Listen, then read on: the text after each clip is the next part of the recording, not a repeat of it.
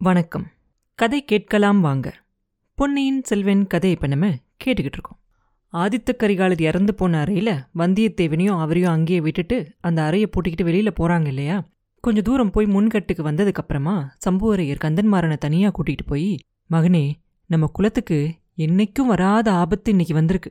அதுலேருந்து நம்ம தப்பிக்கணும் அப்படின்னா நான் சொல்கிறத நீ உடனே கேட்கணும் அப்படிம்பாரு. கரிகாலர் இறந்து போன செய்தியே கந்தன்மாரனை அப்படியே ஆட்டி வச்சிருக்கோம். அவன் வந்தியத்தேவனை கொல்ல நினைச்சது எவ்வளோ பெரிய தப்பு அப்படின்னு அவனுக்கு புரியும். அதனால அவங்க அப்பா கிட்ட சொல்லுவான் அப்பா முட்டாளான என்னால தான் நம்ம குலத்துக்கு இந்த ஆபத்து வந்திருக்கு. அதுக்காக என்னை மன்னிச்சுக்கங்க. நீங்க என்ன கட்டளை இட்டாலும் அதை நான் அப்படியே நிறைவேத்துறேன் அப்படிம்பா. அப்ப சம்புவரையர் சொல்லுவாரு நீ உடனே ஒருத்தருக்கும் தெரியாம இந்த மாளிகையை விட்டு வெளியே போகணும். நான் படுக்கிற அறையில கட்டிலுக்கு அடியில இருந்து ஒரு சுரங்கப்பாதை போகுது. அது உனக்கு தெரியும் தானே? அது வேட்டு மண்டபத்திலேருந்து போற சுரங்கப்பாதையில இந்த மாளிகையோட மதில் சுவர்கிட்ட போய் சேரும். அப்படின்னு அவர் சொன்ன உடனே அப்பா இந்த இக்கட்டான நிலைமையில உங்களை தனியா விட்டுட்டு என்னை சுரங்க வழியில தப்பிச்சு போக சொல்றீங்களா அப்படின்னு கேட்பான் அப்ப சம்புவரையர் சொல்வாரு கந்தன்மாரா அதுக்குள்ள நீ சொன்னதை மறந்துட்டியே. இப்பதான் நான் சொன்னதெல்லாம் அப்படியே செய்வேன்னு சொன்ன அதுக்குள்ள இப்படி பேசுறியே. நீ போகதான் வேணும். கொல்லிமலை தலைவன் வல்வில் ஊரியோட வம்சத்துக்கு இப்ப நீ ஒருத்தந்தான் இருக்க. அவசியம் இருந்தா நீ அந்த மலைக்கே வேணாலும் போய் மறைஞ்சு வாழணும்.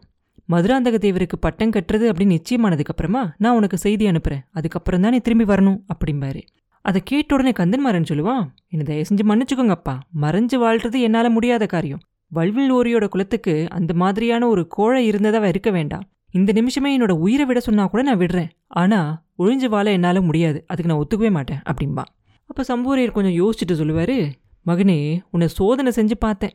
ஓடி தப்பிச்சுக்கிறதுக்கும் மறைஞ்சு வாழ்கிறதுக்கும் நீ இஷ்டப்படலை. நல்லது. உயிருக்கு ஆபத்து வர மாதிரியான ஒரு வீர செயலை தான் செய்ய சொல்லி நான் உன்னை சொல்ல போறேன். சுரங்கப்பாதை வழியா உடனே வெளியே போ. ஆனா கொல்லிமலைக்கு போக வேண்டாம். நேரா தஞ்சாவூருக்கு போ. பெரிய பழுவேட்டரையர் அநேகமா அங்கதான் இருப்பாரு. இருந்தா அவர்கிட்ட இங்க நடந்ததை சொல்லு. அவர் இல்லாட்டி சின்ன பழுவேட்டரையர்கிட்டயும் மதுராந்தக தேவர்கிட்டயும் சொல்லு அப்படிம்பாரு. அப்ப கந்தன்மாறன் இங்க என்ன நடந்துச்சுன்னு அவங்க கிட்ட நான் சொல்லட்டும் அப்படின்னு கேட்க சம்போரையர் சொல்லுவாரு இது என்ன கேள்வி? கரிகாலரோட மரணத்தை பத்தி சொல்லு. நம்ம என்ன நினைச்சிருந்தோமோ அந்த காரியம் விதியோட வசத்தால நடக்காம போயிருச்சு அப்படின்னு சொல்லு. கரிகாலர் இறந்து போயிட்டாரு. மதுராந்தகருக்கு பட்டம் கட்ட இதுதான் நல்ல சமயம் அப்படின்னு அவங்க கிட்ட சொல்லு. மலையமானும் கொடும்பாலூர் வேளானும் அதுக்கு குறுக்க நிப்பாங்க. நம்மளோட பலத்தை எல்லாம் உடனே திரட்டி அந்த ரெண்டு பேரையும் அடியோட அழிச்சிடணும் அப்படின்னு சொல்லு அப்படிம்பாரு. அப்ப கந்தன்மாரன் கேட்பான் அப்பா கரிகாலர் எப்படி இறந்து போனாரு அப்படின்னு அவங்க கேட்டா நான் என்ன சொல்லட்டும் அப்படிம்பா. அதுக்கு சம்பூரையர் சொல்லுவாரு வேற என்ன சொல்றது? வானர் குலத்தை சேர்ந்த வந்தியத்தேவன் அவரை கொலை செஞ்சிட்டா அப்படின்னு சொல்லு. இன்னும் ஒரு முக்கியமான விஷயம். இதை நல்லா ஞாபகம் வச்சுக்கோ. வந்தியத்தேவன் ஈழ நாட்டுக்கு போய் திரும்பி வந்திருக்கான். அங்க அருள்மொழித்தேவனையும் அதுக்கப்புறம் பழையாறையில இளைய பிராட்டியும் பார்த்துட்டு வந்திருக்கான். அருள்மொழிதேவன் நாகப்பட்டினத்துல மறைஞ்சிருந்து இப்ப வெளியே வந்திருக்கிறதா ஒரு செய்தி வந்திருக்கு. அருள்மொழிதேவன் சிங்காதனம் ஏறணுங்கிற ஆசையால அண்ணனை கொல்றதுக்கு வந்தியத்தேவனை அனுப்பி வச்சான் அப்படிங்கிற வதந்திய சோழ நாட்டுல எல்லாம் பரப்பணும். பழையாற இளைய பிராட்டியும் இதுக்கு உடந்த அப்படிங்கிற சந்தேகத்தையும் உண்டு பண்ணணும். இதை எல்லாத்தையும் பழுவேட்டரையர்கள்கிட்டயும் மதுராந்தக தேவர்கிட்டயும் சொல்லு அப்படிம்பாரு. அப்பா நீங்க சொல்றதே உண்மையா கூட இருக்கலாம் இல்லையா? வந்தியத்தேவன் அந்த மாதிரி ஒரு பயங்கரமான எண்ணத்தோட கூட இந்த மாளிகைக்குள்ள வந்திருக்கலாம் இல்லையா? அப்படின்னு கேட்பாங்க அந்தன்மாரன் அப்ப சம்புவரையர் சொல்வாரு இருக்கலாம் மகனே. ஆனா பழுவூர் இளையராணி திடீர்னு மாயமா மறைஞ்சு போனதோட காரணம் கண்டுபிடிக்கணும் இல்லையா? அவ மேலேயும் அவளுக்கு உடந்தையா இருந்த பாண்டிய நாட்டு ஆபத்துதவிகள் பேர்லயும் வந்தியத்தேவன் குற்றம் சொல்றான் இல்லையா? அப்படிம்பாரு. அப்ப கந்தன்மாரன் சொல்லுவான் குற்றம் செஞ்சவன் மத்தவங்க மேல அதை சுமத்த தானே பாப்பான். இப்ப எனக்கு எல்லாம் புரியுதுப்பா. பழுவூர் இளையராணிய பழையாறை குந்தவை தேவிக்கு எப்பயுமே பிடிக்கவே பிடிக்காது. கரிகாலரை கொன்னுட்டு அதே சமயத்துல பழுவூர் இளையராணியை இங்கிருந்து கடத்திக்கிட்டு போகிறதுக்காக அவ தான் ஏற்பாடு செஞ்சிருக்கணும். முதன் மந்திரி அனிருத்ரரும் இதுக்கு உடந்தையா இருக்கணும். அதுக்காக தான் இந்த வந்தியத்தேவனை அவங்க இங்க அனுப்பிச்சு வச்சிருப்பாங்க. ஐயோ அவங்களோட சூழ்ச்சியெல்லாம் தெரியாம மோசம் போயிட்டோமே அப்படிம்பா. அப்படின்னு கந்தன்மாரன் சொன்ன உடனே அவங்க அப்பா சொல்லுவாரு கந்தன்மாரா போனதை பத்தி வருத்தப்பட்டு ஒரு பிரயோஜனமும் இல்லை. இனிமேல் என்ன நடக்கணுமோ அதை பார்ப்போம் நீ உடனே புறப்பட்டு போ. கரிகாலரோட மரண செய்தி சுந்தர சோழருக்கு போய் சேர்றதுக்கு முன்னாடி தஞ்சாவூர்ல வேற யாருக்காவது தெரியறதுக்கு முன்னாடி பழுவேட்டரர்களுக்கும் மதுராந்தகருக்கும் தெரியணும். அதனால நீ வேகமா போ. தஞ்சாவூர் கோட்டைக்குள்ள போறதுக்கு ரகசிய சுரங்க வழி ஒன்று இருக்கு. அது உனக்கு தெரியும் தானே? அப்படின்னு கேட்பாரு அப்ப கந்தன்மாரன் தெரியும் அப்படின்னு சொன்ன உடனே உடனே புறப்படு அப்படின்னு சொல்லுவாரு. புறப்படுறேன்ப்பா. ஆனா தங்கச்சி மணிமேகலை அவளை பத்தி தான் கொஞ்சம் கவலையா இருக்கு அப்படிம்பா. சம்பூரையர் சொல்லுவாரு வேண்டாம். அந்த கவலை உனக்கு வேண்டாம். அவ எதுவும் உளரமாட்டா. யார்கிட்டயாவது ஏதாவது உளர்னா அப்படின்னா அவளை என் கையாலேயே நானே கொண்டுருவேன் அப்படிம்பாரு. கந்தன் மரன் சொல்லுவான் அதனால தான்ப்பா எனக்கு கவலையாக இருக்கு. உங்களோட கோபத்தை நினச்சி தான் எனக்கு ரொம்ப பயமாக இருக்கு அப்படிம்பா. அப்போ சம்பூரியர் சொல்லுவார் வேண்டாம் வேண்டாம். அவளோட மனசை மாற்ற வேறு வழி எனக்கு தெரியும். ஆஹா விதி எப்படி விசித்திரமா இருக்கு பாத்தியா? முதல்ல அவளை நம்ம மதுராந்தக தேவருக்கு கல்யாணம் செஞ்சு வைக்கலாம் அப்படின்னு நினைச்சோம். நடுவுல அந்த எண்ணத்தை மாத்திக்கிட்டு கரிகாலருக்கு கல்யாணம் பண்ணி வைக்கலாம் அப்படின்னு நினைச்சோம். கரிகாலர் இன்னைக்கு பிணமா கிடக்குறாரு. நல்ல வேளை மணிமேகலியோட மனசு அவர்கிட்ட போகல. நம்மளோட பழைய திட்டத்தையே நம்ம நிறைவேற்றிக்கலாம் அப்படிம்பாரு. சம்பூரையர் அப்படி சொன்ன உடனே கந்தன்மாறன் சொல்லுவான் ஆனா அப்பா மணிமேகலையோட மனசு அந்த சண்டாளன் வந்தியத்தேவன் கிட்டல இருக்கு அப்படிம்பா சம்பூரையர் சொல்லுவார் அதெல்லாம் ஒன்றும் இல்லை மகனே மணிமேகலைக்கு அவள் மனசை தெரிஞ்சுக்கிற வயசு கூட இன்னும் வரல. அவளை நான் பார்த்துக்கிறேன் நீ நீ ஒரு நிமிஷம் கூட இங்கே தாமதிக்க கூடாது. சீக்கிரமா கிளம்பு அப்படிம்பாரு. அப்ப மதில் சுவருக்கு பக்கத்துல வெளியில பயங்கர ஆரவார சத்தம் கேட்கும் அப்பா இது என்ன மலைமான் படையோட நெருங்கி வர மாதிரி தெரியுதே. மலையமானை நீங்கள் சாயந்தரம் பார்க்கும்போது அந்த கிழவை என்ன சொன்னா? அப்படின்னு கேட்பான். சம்போரையர் சொல்வார் நல்ல மங்களகரமான செய்தியாக தான் சொன்னான் மணிமேகலைய ஆதித்த கரிகாலனுக்கு கல்யாணம் செஞ்சு வைக்கிறத பற்றி ரொம்ப சந்தோஷம் அப்படின்னு சொன்னான் அதே மணமேடையில அவனோட மகள் வயித்துல பிறந்த பேத்தி ஒருத்தியையும் ஆதித்த கரிகாலனுக்கு கல்யாணம் பண்ணி வைக்கிறதுக்கு கூட்டிகிட்டு வரதா சொன்னான் நம்ம வீட்டுக்கு வர சொல்லி நான் கூப்பிட்டதுக்கு நாளைக்கு பொழுது விடிஞ்சதுக்கு அப்புறமா நல்ல நேரத்தில் வரதா சொல்லியிருக்கான். அவனோட வீரர்கள் எல்லாம் இப்பவே வரப்போற கல்யாணத்தை கொண்டாடுறாங்க மாதிரி தெரியுது அப்படின்னு சொல்லிட்டு சம்புவரையர் சிரிக்க பார்ப்பாரு. ஆனா சிரிப்பு அறகுறையா தான் வரும். அதுக்கப்புறமா கந்தன்மாரனை கூட்டிக்கிட்டு வா வா நான் உன்னை கொண்டுட்டு போய் சுரங்க பாதையில் கொண்டு போய் விட்டுட்டு வரேன். வழியில் ஒரு பின்னாடி கூட நீ தாமதிக்க கூடாது. எவ்வளோ சீக்கிரம் போக முடியுமோ அவ்வளோ சீக்கிரமா போய் சேரணும் நீ. எங்கேயாவது குதிரை சம்பாதிச்சுக்கிட்டு வேகமா போ அப்படின்னு சொல்லுவார். சொல்லிக்கிட்டு பக்கத்துல இருந்த ஒரு தீப்பந்தத்தை எடுத்துக்கிட்டு ரெண்டு பேரும் அந்த சுரங்க பாதைக்குள்ளே போவாங்க. வேகமாக நடந்து போவாங்க. மாளிகையோட மதில் சுவரை தாண்டினதுக்கப்புறமா சம்புவரையரவனை கட்டி பிடிச்சுக்கிட்டு ஆசீர்வாதம் பண்ணிட்டு திரும்பிடுவாரு. விளக்கு வேணுமா? அப்படின்னு கேட்பாரு அதுக்கு கந்தன்மாரன் சொல்ல வேண்டாம்ப்பா. எனக்கு இந்த வழி நல்லா தெரியும். கண்ணு கட்டி விட்டா கூட நான் போயிடுவேன் அப்படின்னு சொல்லுவான். அவன் அந்த சுரங்கப்பாதையில கண்ணுக்கு மறையிற வரைக்கும் சம்புவரையர் அங்கேயே நின்று பார்ப்பாரு அதுக்கப்புறமா திரும்பி வருவார். வரும்போது வழியில் அந்த வேட்டு மண்டபத்துக்குள்ள போவார். அடுத்த அறையில் ஏதாவது சத்தம் கேட்குதா அப்படின்னு காது கொடுத்து கேட்பாரு ஒண்ணுமே கேட்காது. கொஞ்ச நேரம் அங்கேயே தயங்கி நிப்பாரு. அதுக்கப்புறம் ஒரு முடிவுக்கு வந்த மாதிரி பெருமூச்சு விடுவார். விளக்க நல்லா தூண்டி விட்டுட்டு வைக்க வேண்டிய இடத்துல வச்சுட்டு வேகமாக திருப்பி போயிடுவார் திரும்ப சம்புவரையர் அந்த மாளிகையோட முன் பக்கத்துக்கு வந்த உடனே அந்த புறத்தில் இருக்க பெண்கள் எல்லாரையும் ஒன்றா வர சொல்லி சொல்லுவார். அவங்க எல்லாரும் ஏற்கனவே ரொம்ப கலங்கி போயிருப்பாங்க. ஏன்னா அழுதுகிட்டே வந்த மணிமேகலை கிட்ட இருந்து ஒரு மாதிரியா கரிகாலன் இறந்து போன விஷயத்த அவங்க எல்லாரும் தெரிஞ்சுக்கிட்டு இருப்பாங்க. அவங்க எல்லாரையும் பார்த்த உடனே சம்பூரையர் சொல்வாரு பெண்களே நம்ம குலத்துக்கு என்னைக்கும் இல்லாத பெரிய விபத்து ஏற்பட்டிருக்கு. எந்த நிமிஷத்துலையும் நீங்க இந்த மாளிகையை விட்டு புறப்படுறதுக்கு தயாரா இருக்கணும். ரொம்ப நாளுக்கு நம்ம காட்டிலையும் மலையிலையும் இருக்கிற மாதிரி கூட இருக்கலாம். எல்லாரும் அவங்கவுங்களுடைய ஆடை ஆபரணங்கள் எல்லாத்தையும் எடுத்துக்கிட்டு நிலாமுற்றத்துக்கு வந்து சேருங்க. அழுக சத்தமோ புலம்பல் சத்தமோ முணுக்குங்கிற சத்தம் கூட கேட்கக்கூடாது தெரியுமா? அப்படிம்பாரு. அதுக்கப்புறம் சம்பூரையர் மாளிகையோட முன்வாசல் பக்கமா வருவார். முன்வாசல் கோபுரத்து மேலே ஏறி வெளியில என்ன அவ்வளோ சத்தம் அப்படின்னு தெரிஞ்சுக்கிறதுக்காக போவார். ஆனா அவர் மேலே ஏறி போறதுக்கே நேரம் இருக்காது. அவர் முன்வாசல் கிட்ட போகும்போதே வெளியிலிருந்து வீரர்கள் எல்லாம் கோட்டை வாச கதவை உடச்சிக்கிட்டு உள்ளே வந்துகிட்டு இருப்பாங்க. வாசல் காவலர்கள் எல்லாம் அவங்கள தடுக்க முயற்சி செய்வாங்க. ஆனால் முடியாது. எல்லாம் கீழே விழுந்துகிட்டு இருப்பாங்க. இது மட்டும் இல்லாமல் கோட்டையோட மதில் சுவர் மேலே எல்லாம் ஏறி குதிச்சு வீரர்கள் உள்ளே புகுந்து வந்துகிட்டு இருப்பாங்க. சம்பூரையரோட மனசில் அப்படியே ரொம்ப பெரிய பயமும் கலக்கமும் வந்துடும் கரிகாலன் இறந்து போன செய்தி ஒருவேளை மலையமானுக்கு தெரிஞ்சிருச்சா என்ன? இதுக்குள்ளே எப்படி தெரிஞ்சிருக்கும்? தெரிஞ்சா தெரியட்டும். எப்படியும் தெரியதானே போகுது? ஆனால் இன்னும் கொஞ்ச நேரத்துக்கு இவங்களை இங்கேயே நிறுத்தி தாமதிக்க வேண்டியதான் இன்னும் ஒரு அரை மணி நேரம் தாமதிச்சா போதும் தான் அதுக்குள்ளே நம்ம என்ன நினச்சிருக்கோமோ அந்த காரியம் கண்டிப்பாக நடந்துரும் அப்படின்னு யோசிப்பார். கோட்டை வாசலுக்கும் அந்த மாளிகையோட முன் வாசல் இருக்கும் இல்லையா அதுக்கும் நடுவில் ஒரு நிலாமுற்றம் இருக்கும். அதில் போய் அதுக்கு நடுவில் போய் சம்பூரையர் கம்பீரமாக நிற்பார் அவர் கையில் ஒரு கூர்மையான ஒரு வாலும் ஒன்று வச்சுட்ருப்பார். அது நான் பயங்கரமாக மின்னிக்கிட்டு இருக்கும். அவருக்கு பின்னாடியே ஒரு ஏழு எட்டு வீரர்கள் அப்படியே வேலெல்லாம் பிடிச்சிக்கிட்டு நிற்பாங்க அவங்கள ஒரு சிலர் கையில் தீவிரத்தி வெளிச்சமும் வச்சுருப்பாங்க. அந்த கோட்டை வாசலோட கதவை உடைச்சதுக்கு அப்புறமா முன்னாடி வருவாங்க இல்லையா வீரர்கள் அவங்களுக்கு பின்னாடி திருக்கோவிலூர் மலையமானும் பார்த்திபேந்திரனும் வருவாங்க. அப்ப அந்த நிலா முற்றத்தோட நடுவுல நின்றுகிட்டு இருந்த சம்புவரையரை பார்த்துட்டு பார்த்திபேந்திரன் மலையமானுக்கு அவரை சுட்டி காட்டுவான்.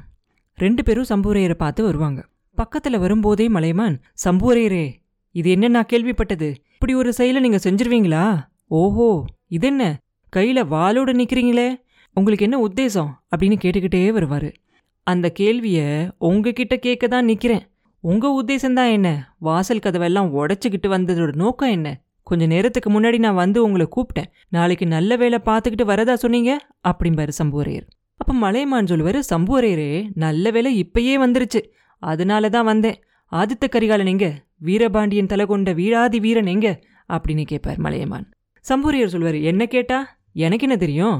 இளவரசருக்கு இஷ்டப்பட்ட இடத்துல அவர் இருப்பாரு.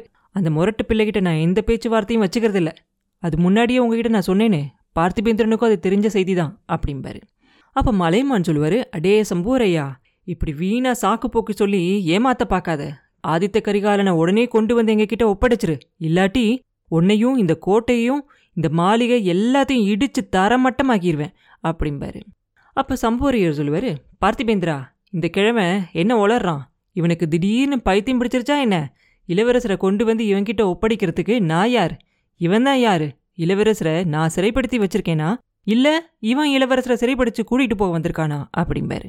அப்போ பார்த்திபேந்திரன் கொஞ்சம் சாந்தமான குரலில் சொல்லுவான் சம்பூரையரே பதறாதீங்க. கிழவருக்கு கோபம் வர காரணம் இருக்கு. இதோ இந்த ஓலையை பாருங்க. உங்களுக்கே எல்லாம் தெரியும் அப்படின்னு சொல்லிக்கிட்டே ஒரு ஓலையை கொடுப்பான். அது அவரும் அந்த பின்னாடி இருந்த அந்த தீவர்த்தி வெளிச்சத்தில் நல்லா உத்து பார்த்து படிப்பாரு. இளவரசர் ஆதித்த கரிகாலன் உயிருக்கு ஆபத்து. உடனே படைகளுடன் வந்து காப்பாற்றுவோம் அப்படின்னு எழுதியிருக்கோம் அதில். அதை படிக்கும்போதே சம்பூரையோட முகமெல்லாம் வேர்த்து கொட்டும். முன்னாடி கரிகாலரோட உடம்பு பக்கத்துல உட்கார்ந்துருக்கும் போது அவரோட உடம்பு எப்படி நடுங்குச்சோ அதே மாதிரி இப்பயும் நடுங்கும். இதென்ன சூழ்ச்சி? இதென்ன சதி? யார் இப்படி ஓலை எழுதியிருக்க முடியும்? அப்படின்னு சொல்லி தடுமாறிக்கிட்டே சொல்லுவாரு. ஓலை யார் எழுதினா என்ன? ஆதித்த கரிகாலனை உடனே இங்க கூட்டிகிட்டு வா. இல்ல அவன் இருக்கிற இடத்துக்கு எங்களை கூட்டிகிட்டு போ. இல்லாட்டி என் வீரர்களை விட்டு தேட சொல்லட்டுமா? அப்படின்னு கேட்பார் மலைமான் அப்ப சம்பூரியர் சொல்லுவாரு ஆகட்டும் ஐயா கரிகாலர் இருக்கிற இடத்துக்கு உங்களை கூட்டிகிட்டு போறேன். பார்த்திபேந்திரா உனக்கு இந்த இடம் தெரியும். பழுவூர் இளையராணியோட அந்தப்புறத்துக்கு அவர் போயிருக்காரு அப்படிங்கிறது கொஞ்ச நேரத்துக்கு முன்னாடி தான் எனக்கு தெரியும். அங்க இவரை நீயே கூட்டிகிட்டு போ அப்படின்னு சொல்லுவாரு. உடனே பார்த்திபேந்திரனும் சொல்லுவான் ஆமா தாத்தா வாங்க நானே உங்களை கூட்டிகிட்டு போறேன் அப்படின்பா இப்படி சொல்லிட்டே பார்த்திபேந்திரன் என்ன பண்ணுவான்? அந்த பழுவூர் இளையராணி நந்தினி தங்கியிருந்த அந்த அந்தப்புறம் இருந்த பக்கத்தை பார்ப்பான். அந்த திசையை பார்ப்பான். ஐயோ இது என்ன அப்படின்னு அலறுவான். ஏன்னா அவன் பார்த்த திசையில இப்ப தீ கொழுந்து விட்டு எரிஞ்சுக்கிட்டு இருக்கும். உடனே எல்லாரும் அவன் எங்க பார்த்தானோ அங்கேயே பார்ப்பாங்க. தீ தீ அப்படிங்கிற பயம் எல்லார்கிட்டையும் வந்துடும் ஒரு நிமிஷத்துல. பார்த்திபேந்திரன் உடனே சம்புவரையரே முதல்ல இந்த ஓலையை நான் நம்பல. இப்ப நம்புறேன். ஏதோ சூழ்ச்சியும் சதியும் நடந்திருக்கீங்க. பாட்டா இந்த சதிகாரங்களை உடனே சிறைப்படுத்த சொல்லுங்க. நான் போய் இளவரசர் இருக்கிற இடத்த பார்த்து தேடிட்டு வரேன் அப்படின்னு சொல்லுவான். சம்பூரையர் மறுபடியும் பழைய தைரியமான குரல்ல ஆமா பார்த்திவேந்திரா சூழ்ச்சியும் சதியும் நடந்திருக்குதான். ஆனா செஞ்சவங்க நீங்க. என் அரண்மனையோட கதவை உடைச்சிக்கிட்டு உள்ள வந்திருக்கீங்க. உங்க வீரர்களை விட்டு தீ வைக்க சொல்லி சொல்லியிருக்கீங்க. இளவரசருக்கு ஏதாவது ஆபத்து வந்திருந்தா அதுவும் உங்களை தான் சேரும். ஜாக்கிரத இதுக்கெல்லாம் பழிக்கு பழி வாங்குற காலம் வரும் அப்படிம்பாரு. பார்த்திபேந்திரனோட வார்த்தை எதுவுமே கேட்க மாட்டான். கேட்காம அவன் பாட்டு ஓட ஆரம்பிச்சிருவான். அதே சமயத்துல சம்பூரையர் வீட்டு பெண்கள் எல்லாம் கும்பலா மாளிகையிலிருந்து நிலாமுற்றத்துக்கு வந்து சேருவாங்க. எல்லாரோட முகமும் வாடி இருக்கும். ஆனா யாருமே பேச மாட்டாங்க. ஒரு சின்ன முனைங்கல் சத்தமோ விம்மல் சத்தமோ கூட வராது. அவங்கள ஒரு சிலர் வந்து அந்த மாளிகையோட பின்பக்கத்துல அந்த தீ எரியுது இல்லையா அதை பார்ப்பாங்க உடனே ஒருத்தருக்கு ஒருத்தர் அந்த தீயை காட்டிக்குவாங்க. மணிமேகலையும் அதை பார்ப்பா பார்த்த உடனே ஐயோ தீ தீ அவர் அங்க இருக்காரே அப்படின்னு சொல்லி அலறிக்கிட்டே அந்த திசையை பார்த்து ஓட ஆரம்பிப்பா. சம்பூரையர் நடுவுல வந்து அவளை நிறுத்துவார். நிறுத்திட்டு அவளோட முகத்துல பலார்னு ஒரு அற விடுவார். விட்டுட்டு அசட்டு பெண்ணே உனக்கு முன்னாடியே நான் சொல்லியிருக்கேன் இல்லையா? ஏன் இப்படி எனக்கு கோவம் வர செய்யற அப்படின்னு சொல்லுவார். மணிமேகலி ஒரு நிமிஷம் ஆடி போயிடுவா ஏன்னா அவளோட சின்ன வயசுலேருந்து இன்னைக்கு வரைக்கும் அவளோட அப்பா அவளை அடித்ததே கிடையாது. அடிச்சிட்டு அப்படி சொல்லிட்டு அவர் என்ன பண்ணுவார்? இன்னொரு திசையை காட்டுவார். காட்டிட்டு சொல்லுவார் அதோ பார் அலறி அடிச்சுக்கிட்டு ஓட வேண்டிய அவசியம் இல்லை அப்படிங்கிறத தெரிஞ்சுக்கோ அப்படிம்பார். அவர் எங்கே காட்டினாரோ அந்த திசையை பார்த்தா அதில் வந்தியத்தேவன் தள்ளாடி தள்ளாடி நடந்து வந்துக்கிட்டு இருப்பான். அவனோட தோல்ல ஆதித்த கரிகாலரோட உயிரில்லாத உடம்பையும் வச்சுக்கிட்டு வருவான். சம்புவரையரும் மணிமேகலைக்கும் நடந்த அந்த விவாதத்தை பார்த்துக்கிட்டு இருந்த மலையமானும் இப்ப வந்தியத்தேவனை பாப்பாரு அவன் மெல்ல மெல்ல தள்ளாடி வரதையும் அவனோட தோல்ல யாரையோ தூக்கிக்கிட்டு வரதையும் கண் கொட்டாம பார்த்துக்கிட்டு நிப்பாரு. ஏனோ அவரோட வயசான காலத்துல அவரோட உடம்பெல்லாம் நடுங்க ஆரம்பிச்சிரும். மனசுலயும் ஒரு விதமான பயம் உண்டாகும். அவன் கிட்ட நெருங்கி வந்த உடனே ஏதோ கேட்கணும் அப்படின்னு நினைப்பாரு. ஆனா அவரால் எதுவுமே கேட்க முடியாது. தொண்டையெல்லாம் அப்படியே அடைச்சுக்கும். வந்தியத்தேவன் மலையமான பார்த்துக்கிட்டே அவர் பக்கத்துல வருவான். ஐயா இதோ இளவரசர் கரிகாலர். வீரபாண்டியன் தலை கொண்ட இந்த வீராதி வீரரை உயிரோட உங்ககிட்ட கொண்டு வந்து சேர்க்க என்னால முடியல. உடம்ப மட்டும் தீக்கு இரையாகாம கொண்டு வந்து சேர்த்திருக்கேன். விதியாலையும் சதியாலையும் கொல்லப்பட்ட உங்க பேர பிள்ளைய இனி நீங்க ஒத்துக்கோங்க அப்படின்னு சொல்லிட்டு வந்தியத்தேவன் இளவரசர் கரிகாலரோட உடம்ப மெதுவா கீழே இறக்கி படுக்க வைப்பான். உடனே தடால்னு அவனும் கீழே விழுந்து மயக்கமாயிருவான். மலையமான் மெதுவா இளவரசரோட உடம்பு பக்கத்துல உட்காருவார். அவரோட வீர முகத்தை கொஞ்ச நேரம் அப்படியே உத்து பார்த்துக்கிட்டே இருப்பார். திடீர்னு அப்படியே மலையே குலுங்குற மாதிரி அவரோட உடம்பெல்லாம் குலுங்கி அசையும். அப்படியே அலைக்கடலோட அந்த பெரிய சத்தம் வரும் இல்லையா? அந்த மாதிரி அவரோட தொண்டையிலிருந்து ஐயோ அப்படிங்கிற சோக குரல் வரும். அவரோட இரும்பு மாதிரி இருக்க அவரோட வயசான கையால தலையிலையும் மார்பிளையும் மாத்தி மாத்தி அடிச்சுக்குவாரு. என் செல்வமே உன்னை கல்யாண கோலத்துல பார்க்க வந்தேனே. பிணக்கோலத்துல பார்க்குறேனே அப்படின்னு கத்திக்கிட்டு அழுகுவாரு. அதுக்கப்புறமா அந்த வயசான கிழவர் ஆதித்த கரிகாலன் பிறந்ததுலேருந்து நடந்த சம்பவங்கள் எல்லாம் ஒன்று ஒன்றா சொல்லி புலம்புவார். அவன் பிறந்த நாளில் நடந்த கொண்டாட்டங்களை பற்றி சொல்லி அழுவார். அவன் குழந்தையா இருந்தபோது அவரோட மடியிலையும் கையிலையும் தோல்லையும் கொஞ்சி விளையாடினதை பற்றி சொல்லி அழுவார். அவனுக்கு வேல் எறியவும் வால் பிடிச்சு சண்டை போடவும் அவர் சொல்லி கொடுத்ததெல்லாம் சொல்லி சொல்லி அழுவார். பதினாறு வயசுலயே செய்வூர் பொருள் அவன் செஞ்ச வீர சாகச செயல்கள் எல்லாம் ஒன்னொன்னா சொல்லி அழுவாரு. ஐயோ பாண்டியனோட நடந்த அந்த வீர போர்லையாவது நீ இறந்து போயிருக்க கூடாதா? வீர சொர்க்கம் அடைஞ்சிருக்க கூடாதா? இந்த சண்டாளன் சம்புவரையனும் இவனோட சேர்ந்த சதிகாரங்களும் செஞ்ச சூழ்ச்சியிலையா நீ இறந்து போகணும்? ஐயோ உன்னை நானே இவன் வீட்டுக்கு விருந்தாளியா போக சொல்லி சொல்லி அனுப்புனேனே. எனக்கு வயசாயிருச்சு. உனக்கு இங்க நண்பர்களெல்லாம் வேணும் அப்படின்னு நினைச்சு இவன் மகளை நீ கல்யாணம் பண்ணிக்கிட்டா உன் கட்சியில இருப்பான் அப்படின்னு நம்பி அனுப்புனேனே. சம்புவரையன் மாளிகைக்கு அனுப்புறதா நினைச்சுக்கிட்டு உன்னை யமனோட மாளிகைக்கு விருந்தாளியா அனுப்பிட்டேனே. நான் தானே அந்த பாதகன் நான் இல்லையா உன்னை கொன்னுட்டேன் அப்படின்னு சொல்லி தலையில அடிச்சுக்கிட்டே அழுவார். அதுக்கப்புறமா திடீர்னு அவரோட சோகம்லாம் மாறி கோவமா மாறிடும் எல்லாமே. அடே சம்புவரையா உண்மைய சொல்லு இளவரசர் எப்படி செத்து போனா? என்ன சூழ்ச்சியடா செஞ்ச? தேவேந்திரனே வந்து எதிர்த்தாலும் நேருக்கு நேர் நின்று அவனை ஜெயிச்சிருக்கவே முடியாது. எத்தனை பேர் அவன் கிட்ட ஏவி விட்ட? அவங்க எல்லாம் எங்கே மறைஞ்சிருக்காங்க? எப்படியடா இந்த வீராதி வீரனை கொன்ன? உண்மையை சொல்லிடு அப்படின்னு சொல்லி கர்ஜிப்பார். சம்புவரையரும் கோவமாக பேசுவார். கிழவா உன் வயசுக்காக மரியாதை கொடுத்து பொறுமையாக இருக்கேன். இளவரசர் எப்படி இறந்தாரு அப்படிங்கிறது உனக்கு எவ்வளோ தெரியுமோ அவ்வளோதான் எனக்கும் தெரியும். இளவரசர் சடலத்தை தூக்கிக்கிட்டு வந்தானே அவனை கேட்டா ஒருவேளை சொல்லுவான் என்ன கேட்கறதுல என்ன பயன்? அப்படிம்பாரு. அப்போ மலையமான் சொல்வார் அடே உன்னுடைய மாளிகையில் உன்னுடைய விருந்தாளியாக இருக்கும்போது இந்த சம்பவம் நடந்திருக்கு. நீ ஒன்றும் தெரியாதவ மாதிரி பேசுகிற இதை யார் நம்புவாங்க? நல்லது. உன்னை சுந்தரச்சோழ சக்கரவர்த்தி கேட்கும்போது இந்த பதிலையே அவர்கிட்டயும் நீ சொல்லு. வீரர்களே இந்த சம்புரையனை சிறைப்படிங்க. இவனோட மாளிகை மதில் சுவரை எல்லாத்தையும் இடிச்சு தரையோடு தரையாக்குங்க அப்படின்னு சொல்லி கட்டளையிடுவார் அவர் அப்படி சொல்லிக்கிட்டு இருக்கும்போது தான் பார்த்திபேந்திரன் திரும்பி வருவான். திரும்பி வந்தவன் மலையமான பார்த்து சொல்லுவான் ஐயா இந்த மாளிகையை அழிக்கிற பொறுப்பு நமக்கு வேண்டாம். அக்னி பகவான் இந்த வேலையை செய்ய ஆரம்பிச்சிட்டாரு. அதோ பாருங்க அப்படின்னு சொல்லி காட்டுவான். மலைமானும் பார்ப்பாரு அந்த பெரிய மாளிகையில ஒரு மூலையில கொஞ்ச நேரத்துக்கு முன்னாடி தெரிஞ்ச தீ ரொம்ப வேகமா பரவ ஆரம்பிச்சிருக்கும். அந்த பிரம்மாண்டமான மாளிகை இன்னும் கொஞ்ச நேரத்துல எல்லாம் அந்த தீக்கு இரையாயிரும். அதை பார்த்த உடனே அவரோட வீரர்கள் கிட்ட சொல்லுவாரு ஆமா பார்த்திபேந்திரன் சொல்றது சரிதான் நமக்கு அந்த வேலை இல்லை அப்படின்னு சொல்லிட்டு சரி சரி அக்னி பகவான் நம்மளோட வேலையை ஏத்துக்கிட்டாரு. நல்லது பார்த்திபேந்திரா உடனே புறப்பட வேண்டியதுதான். மூணு உலகத்தையும் ஆள்ற சோழ சக்கரவர்த்தி அவரோட மூத்த மகனை பார்க்கணும் அப்படின்னு மூணு வருஷமா சொல்லி அனுப்பிக்கிட்டு இருந்தாரு. என் மக வானமாதேவி இளவரசனை கூட்டிகிட்டு வர சொல்லி எனக்கு சிபாரிசு மேல சிபாரிசு அனுப்பிச்சுக்கிட்டே இருந்தா. உயிரில்லாத இளவரசனோட உடம்பையாவது அவங்க கடைசியா ஒரு தடவை பார்க்க வேண்டாமா? இந்த வீராதி வீரனோட உடம்ப சண்டால சம்புவரையனோட மாளிகை முழுங்கிராம அக்னிக்கு இரையாகிராம தஞ்சாவூருக்கு எடுத்துக்கிட்டு போவோம். சக்கரவர்த்தி கிட்ட கொண்டுகிட்டு போய் சேர்ப்போம். இந்த இளவரசனோட முகத்தை அவனை பெத்த அப்பாவும் அம்மாவும் பார்த்து புலம்பட்டும். இளவரசரை கொன்ன சண்டால பாதகர்களுக்கு சரியான தண்டனைய சக்கரவர்த்தியே கொடுக்கட்டும் அப்படின்னு சொல்லுவார் மலையமான். அப்புறம் என்ன நடந்துச்சு அப்படிங்கிறத அடுத்த பதிவில் பார்ப்போம். மீண்டும் உங்களை அடுத்த பதிவில் சந்திக்கும் வரை உங்களிடமிருந்து விடை பெறுவது உண்ணாமலே பார்ப்போம் நன்றி.